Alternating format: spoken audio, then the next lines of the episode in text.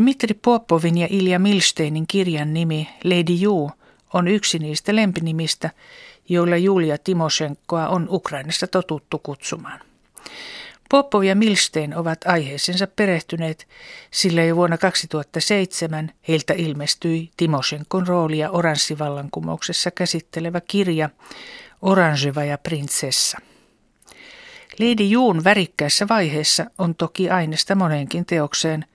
On hän tehnyt näyttävän uran politiikassa ja sitä ennen liikennaisena. Se, että Julia Timoshenko istuu nyt vankilassa ja joutuu seuraamaan ukrainalaisten uutta protestiliikehdintää sivusta, on osa Ukrainan poliittista peliä, jota hän itse intohimoisesti on pelannut ja jonka uhriksi joutui hävittyään vaalin nykyiselle presidentille Viktor Janukovicille.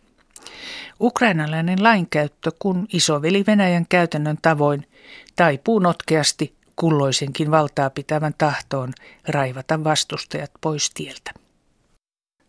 Dniepropetrovskissa teollisessa Itä-Ukrainassa vuonna 1960 syntyneen Julia Timoshenkon lapsuus oli ankea.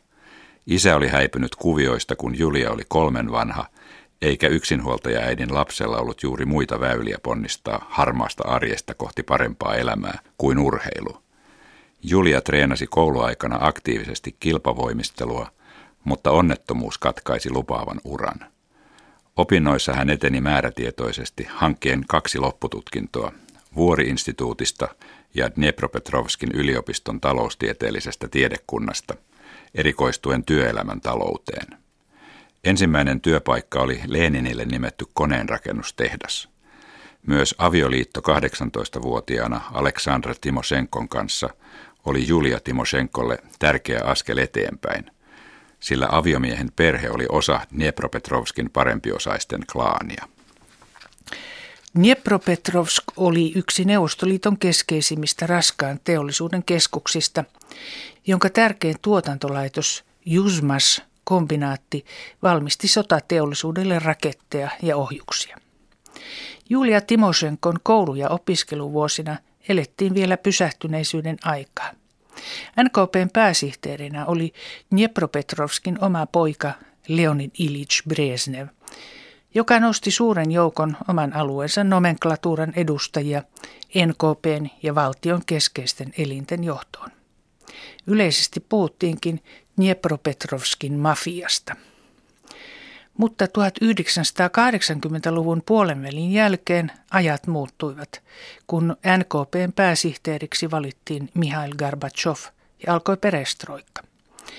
Näinä vuosina Komsomol nuorille tarjoutui ennennäkemätön mahdollisuus rikastua Komsomolin niin sanotuissa yrityshautomoissa, ja tilaisuuteen tarttui myös Julia Timoshenko, perustaen miehensä kanssa vuonna 1988 videosalongin, jossa näytettiin piraattikopiona levitettyjä Hollywood-elokuvia.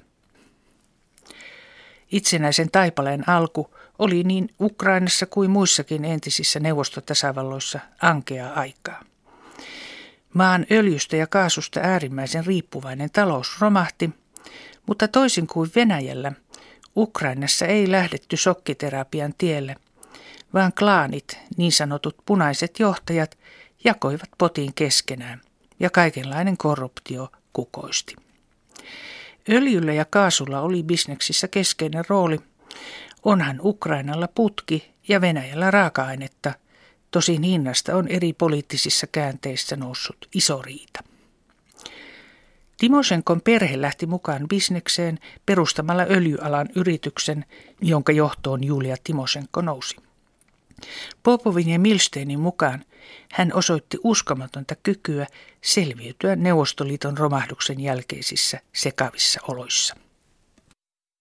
On totta, että Timoshenko sopeutui uskomattoman joustavasti kaikkiin niihin historiallisiin vaiheisiin, joihin hän maamiestensä tavoin joutui – Hänellä oli hämmästyttävä, suorastaan hurja selviytymiskyky. Ylipäänsä naiset näyttävät selvinneen Neuvostoliiton romahduksesta ja sopeutuneen sen jälkeiseen todellisuuteen nopeammin kuin miehet. Mutta Timoshenko on aivan erityinen tapaus.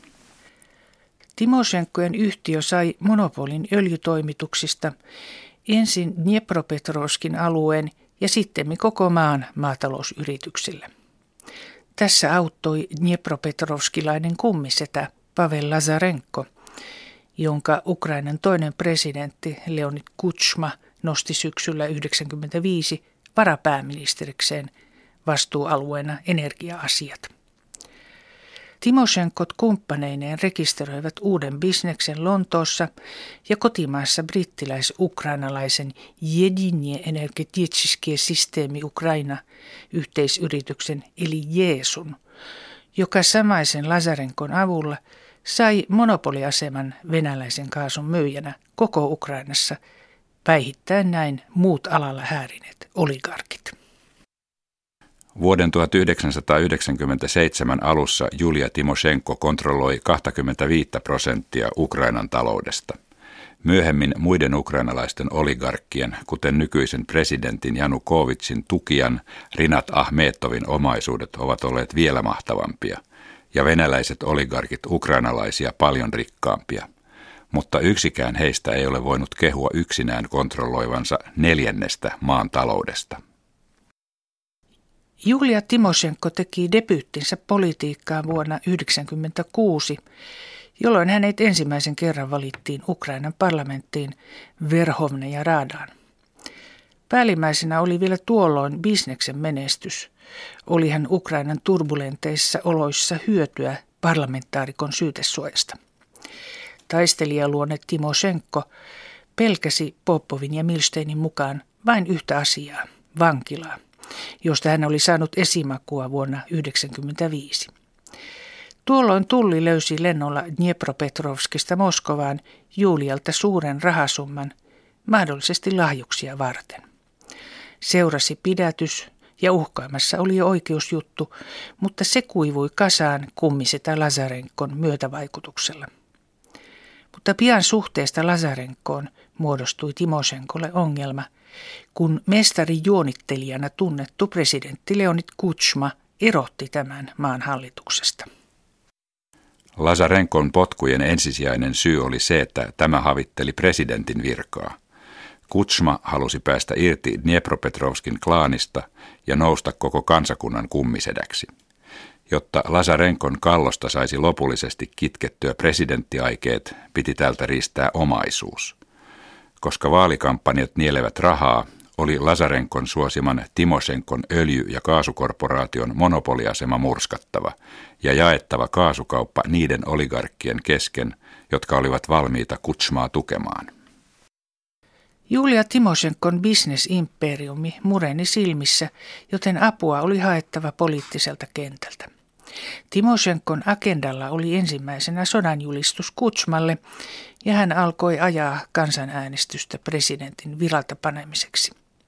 Kutsma kävi vastahyökkäykseen murskaamalla lopullisesti Timoshenkojen bisneksen Ukrainan syyttäjäviraston ja oikeusistuimen avulla. Yrityksen tilit jäädytettiin ja se tuomittiin maksamaan valtiolle 300 miljoonaa dollaria, mihin sen varat eivät riittäneet. Seurauksena oli konkurssi. Henkilökohtaisen omaisuutensa Timosenko oli ehtinyt turvata, mutta poliittisen tulevaisuutensa varmistamiseksi hänen oli pakko nöyrtyä vihollisen edessä. Kumpikaan osapuoli ei jälkeenpäin ole halunnut puhua yhteisestä teehetkestään, mutta sen seurauksena presidentti Kutsma nimitti Julia Timosenkon hallitukseensa energia-asioista vastaavaksi varapääministeriksi. Samaisen hallituksen pääministerinä toimi silloinen Ukrainan politiikan nouseva tähti Viktor Jushenko. Uudessa asemassaan Timosenko aloitti Oitis energia-alan puhdas energia-nimisen reformin. Neuvostoajan jälkeinen barterkauppa ja siihen liittyneet yritysten väliset kytkökset kiellettiin. Kun kaikki oli pakko maksaa rahalla, ei veronkierto ja valtiolta varastaminen enää onnistunut – myös markkinatapa organisoitiin uudelleen. Reformin ydin oli siinä, että nyt kuluttajien raha virtasi suoraan valtion tilille, eikä enää välittäjien kautta. Järjestelmästä tuli avoin ja valtion kontrollin alainen. Tämä luonnollisesti raivostutti ukrainalaisia oligarkkeja, mutta kansalaiset olivat tyytyväisiä Jushenkon ja Timosenkon hallituksen toimiin, sillä talvella 2000-2001 ei tarvinnut enää palella ja kaasua virtasi Keski-Eurooppaankin. Ukraina kykeni ensimmäistä kertaa itsenäisyytensä aikana lyhentämään myös ulkomaan velkaansa. Presidentti Kutsma oligarkkien ahdistelemana valmistautui erottamaan Timosenkon jo syksyllä 2000. Mutta toimittaja Georgi Gonkatsen raaka murha ja presidentin väitetty sekaantuminen siihen antoi varapääministerille lyhyen aikalisän. Presidentti iski heti, kun skandaali Konkatsen tapauksen tiimoilta alkoi painua unohduksiin. Tammikuussa 2001 Timosenko sai lähteä hallituksesta ja helmikuussa hänet vangittiin. Voi olla, että syvä psyykkinen stressi sai Kutsman tekemään tämän kardinaalivirheen, sillä Julia Timoshenko nousi pidätyksensä myötä kansallisten johtajien kastiin. Kutsman oli kuitenkin pakko, ainakin osaksi, taipua oligarkkien vaatimuksiin ja erottaa Timoshenko. Helmikuun 13, jolloin Timoshenko suljettiin kiovalaisen tutkintavankilan selliin, sillat oli jo poltettu ja tuomio luettu, nimittäin tuomio Leonid Kutsmalle. Julia Timoshenko joutui talvella 2001 viettämään tutkintavankeudessa 42 päivää.